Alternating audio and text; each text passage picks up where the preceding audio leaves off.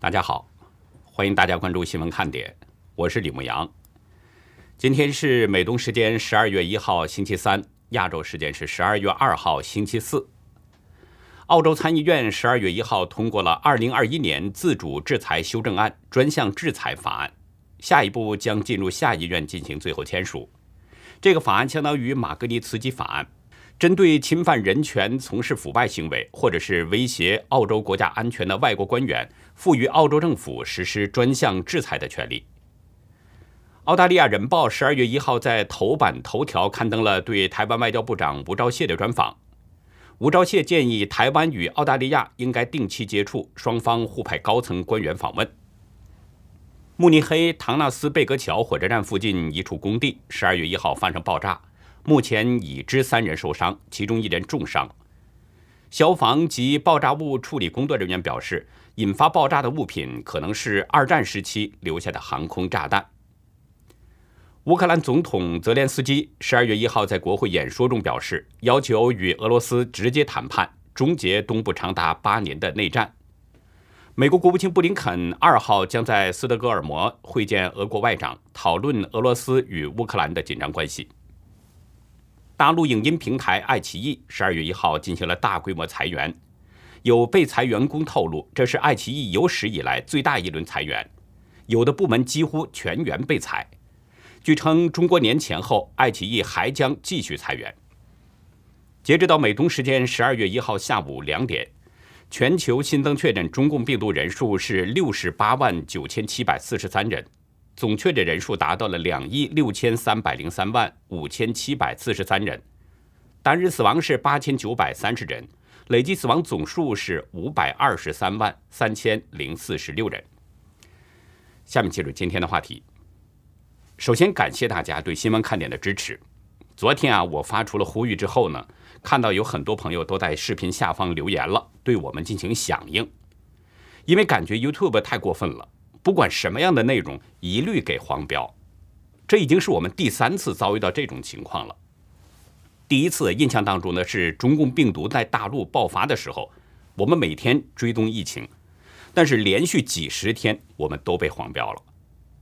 第2次是美国总统大选阶段，我们也是天天追踪，连续很长时间也是被黄标。以前不会有人想这个问题，在美国言论自由也会受到打压呢？但事实就是这样，在外人没有办法了解情况之下，科技公司对你进行冷暴力，对你进行变相的恐吓，这实际就是共产主义那一套，中共那一套，用暴力强制改变你的思想，改变你的认知，改变你的行为，剥夺大众的知情权。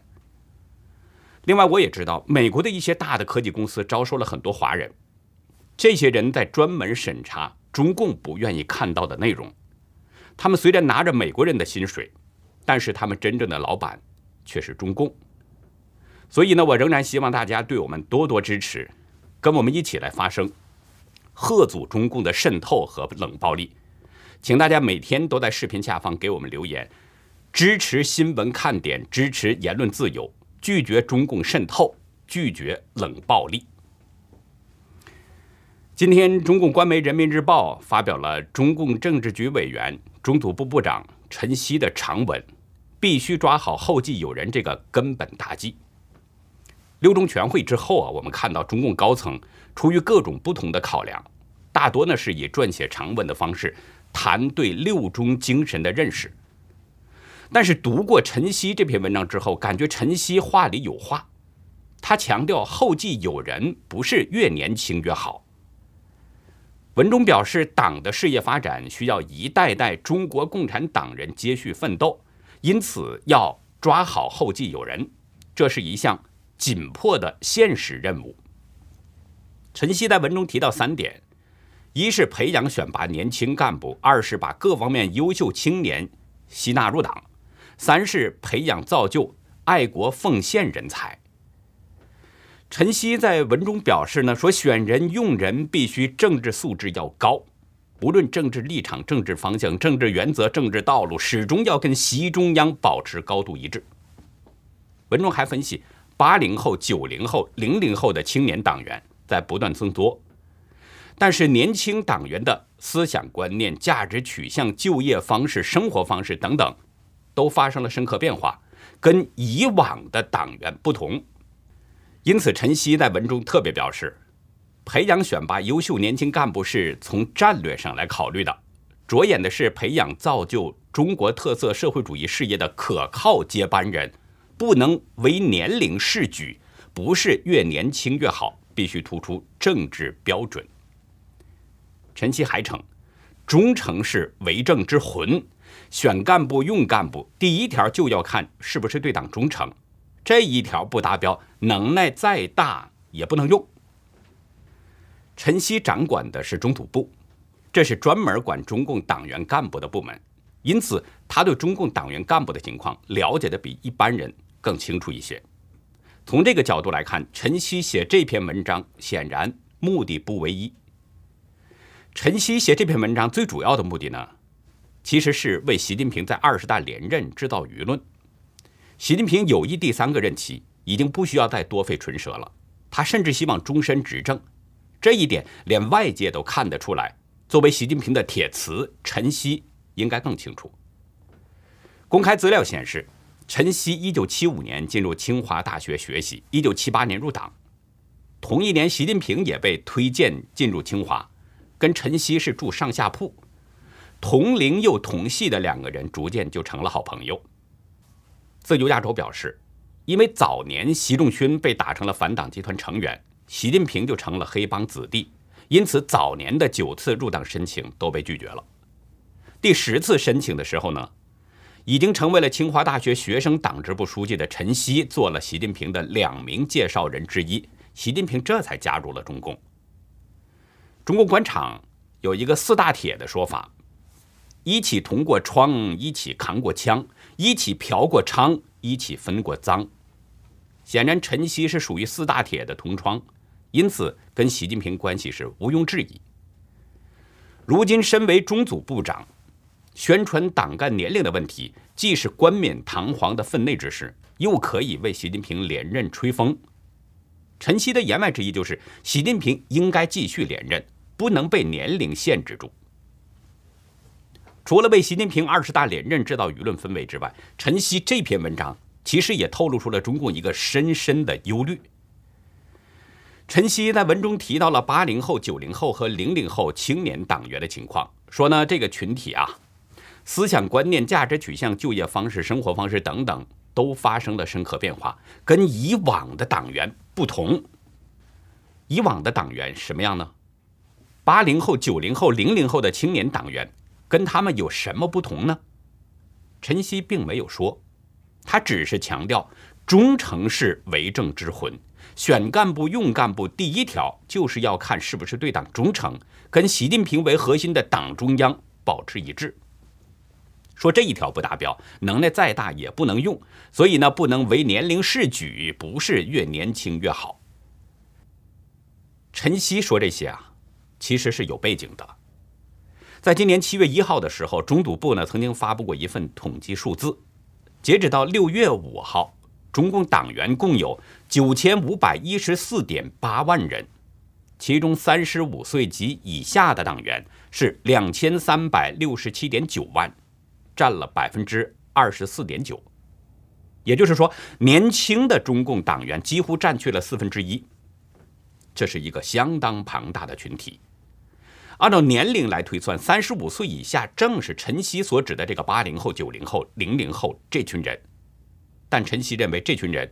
跟以往的党员不同，究竟哪里不同呢？自由亚洲表示，不少年轻人入党只是为了前途发展，实际上并不全都相信中国共产党。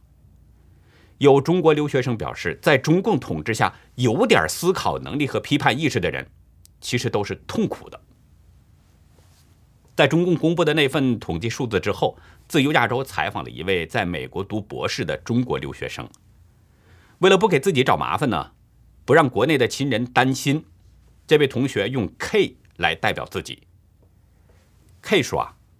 党就是执政群体，他们在中国执政是利益集团，为自己的好处去考虑，比如说他的红色后代。K 自认呢是少数派，好朋友当中就有中共党员，这并不影响他们彼此之间的交往，因为他说少年党员不是都相信政府、相信党。K 说，凡是在中国大陆生活过的人，肯定见过贪污腐败等等，见过这么多不好的事，还不去思考党宣传的真假，就是智商有问题。K 介绍他认识的一些党员同学，他们也讨论政治，也对党有不同想法，只是不会去公开说。不公开妄议中央，不代表没有自己的思想。大家并不是傻子，还是能看清不正常的东西，只是这个环境不允许大家说出来。K 表示，不能公开表达自己真实的思想，这种活法是痛苦的。现在的中国，有点思考能力和批判意识的人，就是这种感受。通过 K 的这些说法，我想大家应该听懂了。年轻人入党，只是因为入党可能会有各种看得见的好处，实际他们并不相信党，甚至对党非常有看法。现在的中国，很多年轻人只是关注自己的学业、事业、前程、家庭、房子、车子等等。入了党呢，这些似乎都进了一截。所以，为了给自己的人生打好基础，就选择了中学入团、大学入党这条路。但本质上，他们不信党，甚至反党。从这一点上来说，中独部长陈希强调后继有人是根本大计，显然他看到了这种问题的存在。那反向来说，强调后继有人，实际就是中共后继无人了，这是中共的真实境况。而这样的情况，对中共来说相当可怕，因为党内大量不信党的人，很可能就是瓦解中共的因素和力量，这就是中共最大的隐忧，他怕从内部瓦解垮台。我们知道中共是世界上的第一大党，9000多万人，而且他掌握着强大的军队，握有威力巨大的高精尖武器，这样的一个党想通过外力使它倒掉，理论上来说不太容易。但是他的内部不相信他，跟党是貌合神离。那么假如有一个诱因出现，那中共很可能就会在瞬间瓦解掉。K 指出，一个强国的定义不只是有经济上的实力，还有对人与个体的尊重，言论自由与公平的法治，这些更是检验一个国家是否强大的标准。K 说，你吃饱了就想说话吗？这种诉求一定会在某一代人当中产生，对吧？如果在我这代产生不了，那我儿子总会吧？反正总有一代人是要摆脱这种束缚的。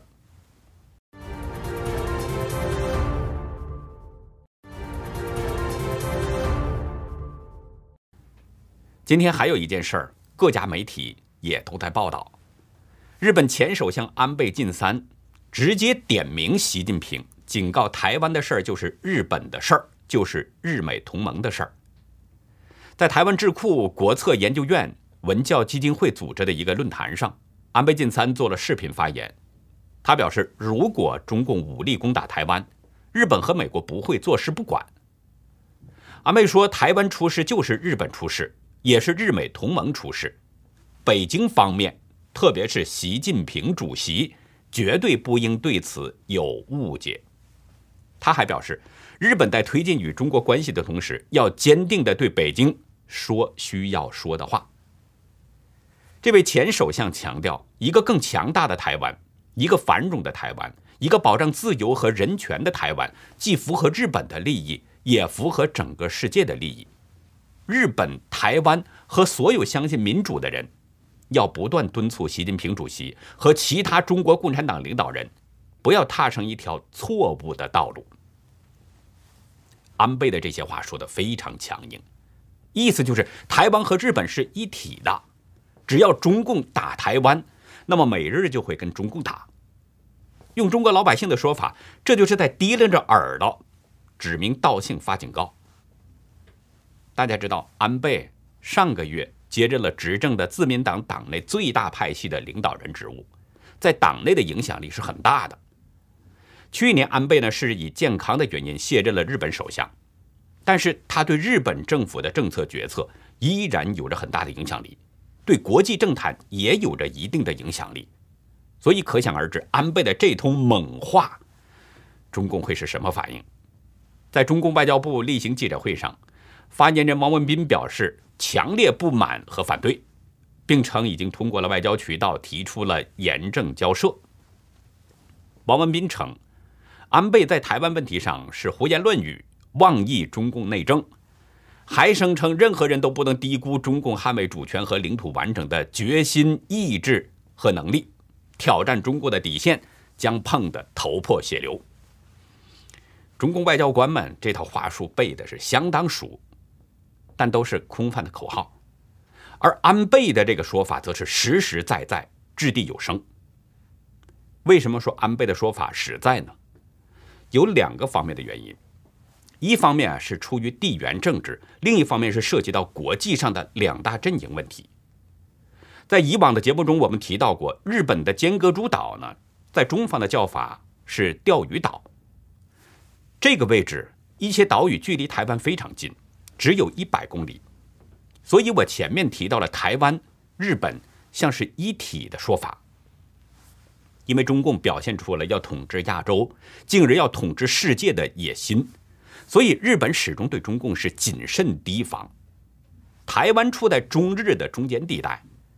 恰好就像是一道天然的屏障，将中共和日本给隔开了。如果中共武装侵略台湾，那么日本当然会感觉到威胁。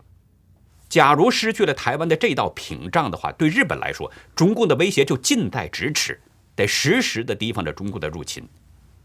而且在钓鱼岛的这个问题上，中日双方近些年争端摩擦不断，甚至险些擦枪走火。日本会担心中共去夺回钓鱼岛，所以安倍点名习近平发警告，地缘因素就是第一个方面。安倍点名习近平发警告，第二个原因呢，是涉及到自由民主与共产集权两大阵营的问题。有一位网友说得很好，台湾问题从来不是单方面问题，它涉及到地球上两大阵营的利益冲突问题。即使中共有能力侵略台湾，也不太可能单纯使用武力解决问题，因为自由阵营不会看着共产主义中国攻打自由民主的台湾，他们一定会插手，也必然会插手。其实看看历史啊，看看身边的朝鲜半岛，就可以更好地理解安倍为什么这么说。目前的韩国与朝鲜就是大陆和台湾的影子，彼此存在的问题差不多。韩朝在历史上是同一个国家、同一个民族，但是因为历史原因呢，朝鲜半岛割裂成了两个独立的国家，南边是自由民主阵营的韩国，北边就是跟中国接壤的共产主义朝鲜。朝鲜想要统一韩国，于是呢，1950年在中共的支持下，就发动了半岛战争，开始大举入侵韩国。最初阶段，韩国是遭受了巨大损失。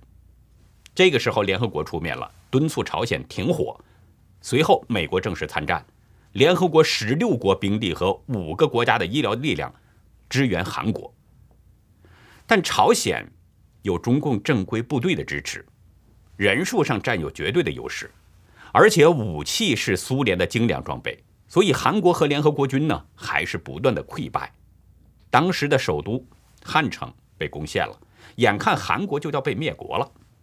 不过随后美国的麦克阿瑟将军神奇的率领部队在仁川登陆，一下扭转了这个战局，朝鲜陷入了不利地位。随后朝鲜向毛泽东请求协助，共产主义苏联也施压中共去参战。经过几番拉锯战，1953年，韩朝双方在板门店签署了停战协定，双方还是以38线为界，各守一方。朝鲜半岛又回到了战争前的状态。人们都说历史是一面镜子，可以借古鉴今。那么朝鲜半岛会不会是两岸的一面镜子呢？安倍的话很值得深思。其实英国军情6处负责人摩尔昨天的话也值得深思，跟安倍的说法非常相似。摩尔表示，中共是英国与盟友所面临的四大威胁之首，北京的误判可能导致战争。摩尔指出，中共在台湾议题上对全球稳定与和平构成了严重挑战，北京过低地估计了华盛顿的决心，而对自己过于自信，误判的风险是真实的。顺便再说一件事儿，昨天，美日澳加德这5个国家在菲律宾海的联合军演刚刚结束。这次为期10天的联合军演，5国出动了共计34艘军舰，包括美军的卡尔文森号航母、日本的准航母出云号等等。根据美国太平洋舰队的新闻稿，5国海军进行了高端战术演习，包括通讯战术演练、反潜作战、空战演练、海上补给、跨舰甲板飞行演练和海上拦截演习等等。外界专家呢看法几乎是一致的，5国34间联合军演自然是要守护印太地区的和平，针对的目标是很明确的，就是咄咄逼人的中共。下面再来说一点有意思的事儿。最近呢，一个网名叫张同学的人，热度可以说是非常的高，只有短短不到2个月的时间，发布了视频只有46条，但是他的粉丝数量却达到了上千万。张同学是一位30岁的农家大汉，一位生活在辽宁营口的普通农村大龄单身青年。在他的镜头中，你会看到的是旧房子、旧家具、铺着竹席子的土炕，还有挂着年画的破旧墙壁、粉色的碎花窗帘、手动添加柴火的灶台、家门口搭建的大棚，还有离家不远的一些菜地等等等等。他拍摄的内容呢，没有经过任何的修饰，都是每天的日常生活。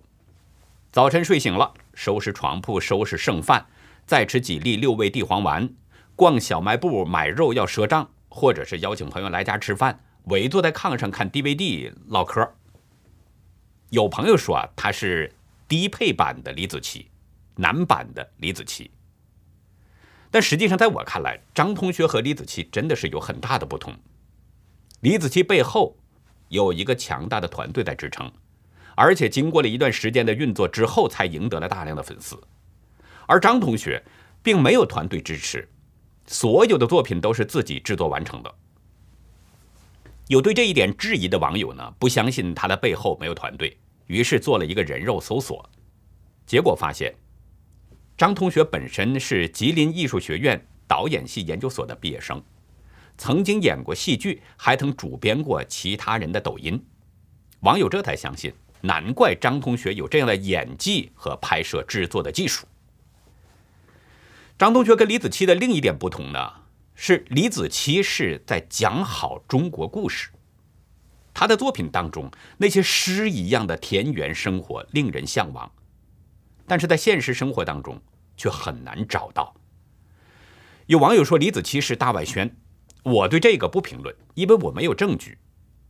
但是中共央视的确给了他很高的评价，说他没有提到中国的字眼，却很好的讲述了中国故事。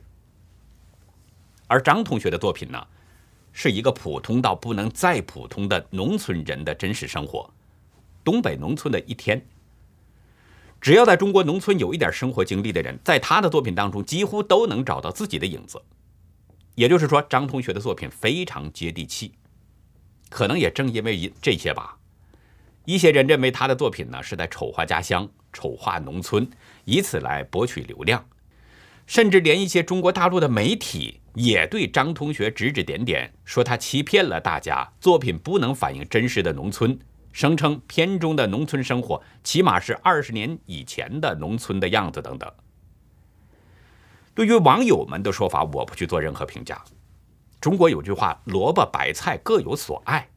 每个人所处的境界不同，欣赏的角度也有差异，所以人们的看法自然会千差万别，这是非常自然的。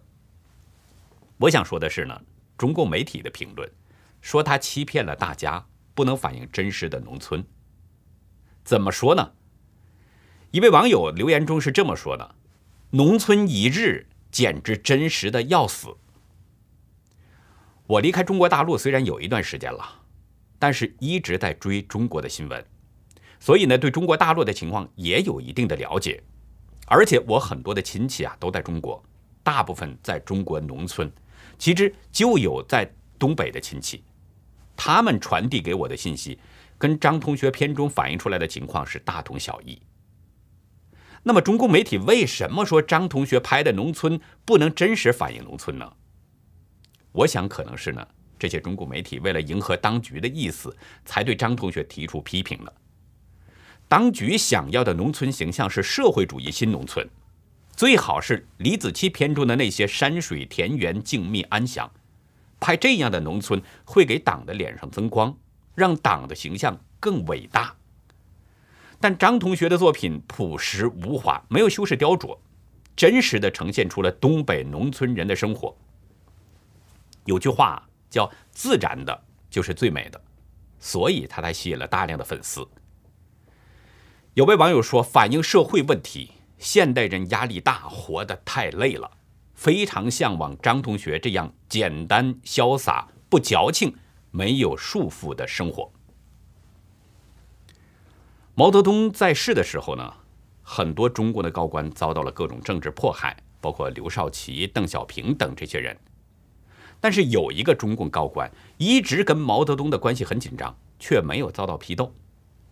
在今天的《红潮看点》，我们来聊一聊中共副主席陈云没被迫害的原因。欢迎大家到优乐客会员区了解更多。我们的会员网站网址是 http://牧羊show.com。 还有一个是 http://youlucky.biz。那好，以上就是今天节目的内容了，感谢您的收看，再会。